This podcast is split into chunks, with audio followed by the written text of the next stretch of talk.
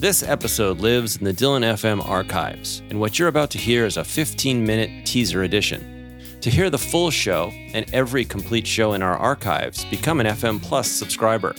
You can sign up in the Apple Podcast app or at fmpods.com. Get more details in the show notes. As a subscriber, you'll get access to over 400 episodes from this and other shows in the FM Pods network, and you'll be helping to make these shows possible.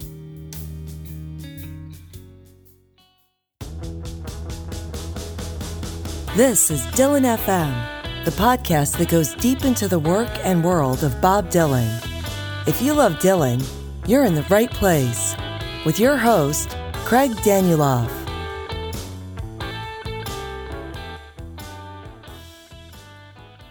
A song is like a dream, Dylan writes in Chronicles, and you try to make it come true. They're like strange countries that you have to enter.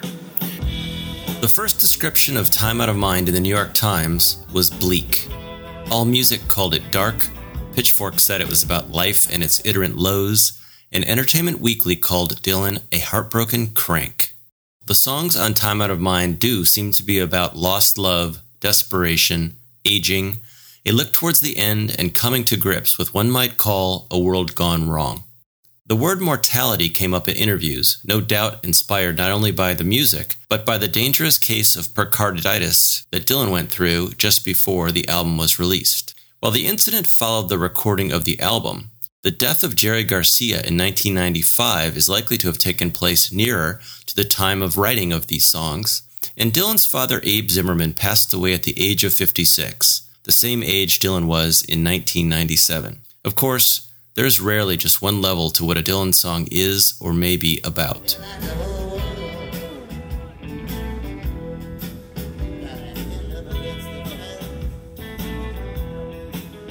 Our guest today has given a lot of thought to the possible meanings, or influences, or themes within or behind the songs on Time Out of Mind, and he wrote a book that shares the fascinating results of that work with us. Graley Herren is a professor, the chair of the English department at Xavier University in Cincinnati, Ohio.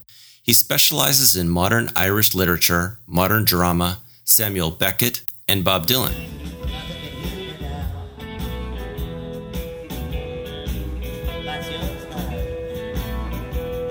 Graley Herren's book is called Dreams and Dialogues in Bob Dylan's Time Out of Mind. It was published by Anthem Press in 2021 and was recently released in paperback. There's a link in the show notes if you want to get a copy, and I recommend that you do.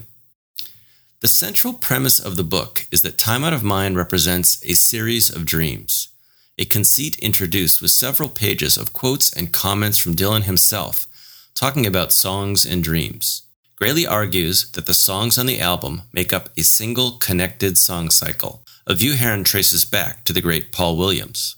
From there, Graley finds what he calls three dimensions of experience filtered through the songs. The first is murder ballads, the second is religious allegory, and the last is race in America. The bulk of the book is made up of him showing how the lyrics and songs reflect each of these dimensions. In the talk you're about to hear, Graley summarizes and gives examples of his analysis of the lyrics of Time Out of Mind in relation to murder ballads.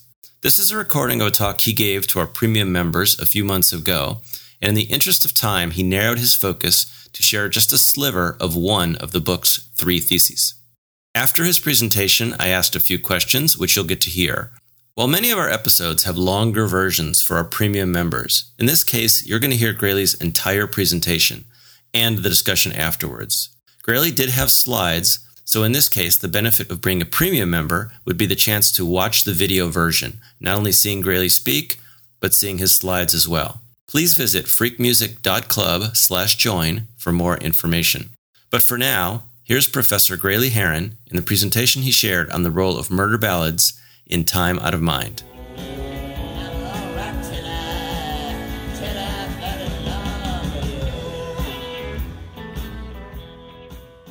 Well, uh, thanks everyone for uh, coming out or staying in for our virtual uh, uh, event. I am hugely honored to be invited.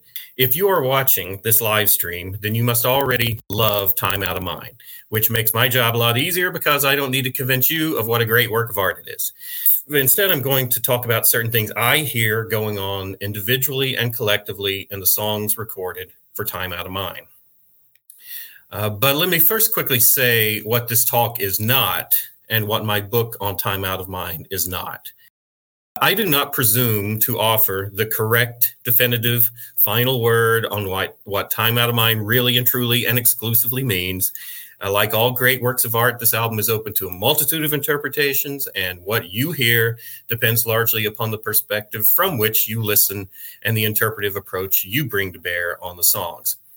Now, look, I'm an English professor. I specialize in words. And so, not surprisingly, a lot of what you're about to hear from me today and a lot of what you might read in the book focuses on themes and theories I've derived from Dylan's lyrics. That is not to say that the only thing that matters in Time Out of Mind is the lyrics, or that the lyrics dwarf all other considerations like music, vocals, production values. I do not believe that at all. I acknowledge and appreciate the importance of the multiple elements and collaborations that contribute to the total effect of this album, and indeed to all of Dylan's art. I will leave it to others, more expert than me, to comment upon those nonverbal elements. And I look forward to hearing more about that from some of my fellow panelists and probably from some of you in our virtual audience. Uh, the little row that I'll be hoeing today is mostly lyrical, but it's a big field and I'm eager to learn from those working in other sections of Dylan's farm. All right, enough disclaimers. My book is called Dreams and Dialogues in Dylan's Time Out of Mind. So, first, I'm going to say a bit about the dream framework of the album, and then I'll focus on some of the intertextual dialogues I hear between songs on the album and the musical tradition of murder ballads. A song is like a dream, Dylan writes in Chronicles, and you try to make it come true. They're like strange countries that you have to enter. Uh, of course, you don't have to be an artist to be familiar with the surreal, recombinational realm of dreams. We all know firsthand how dreams work. Dreams take the stuff from personal experience, which happened in the past, combine it with fantasies of stuff that didn't happen, but that the dreamer desires or fears might happen, and mixes in references the dreamer is familiar with from the source from other sources like songs, books, movies, television, myths, legends, fairy tales. Dylan enters this strange country of dreams in time out of mind and allows those dreams to come through come true through the songs.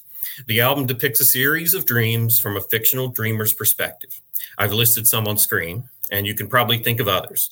These dream songs consist of pleasurable and painful experiences the dreamer had with a former lover, combines them with fantasies of things he wishes would happen or fears might happen between him and his ex, and mixes them with related experiences or fantasies from other sources, stored away in the dreamer's unconscious mind, but taken out and reanimated during the album's series of dreams.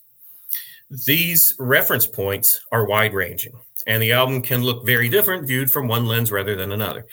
Dylan layers his references intertextually so that they unfold simultaneously, but for clarity's sake, I separate them out in my book into three main categories murder ballads, religious allegory, and race in America.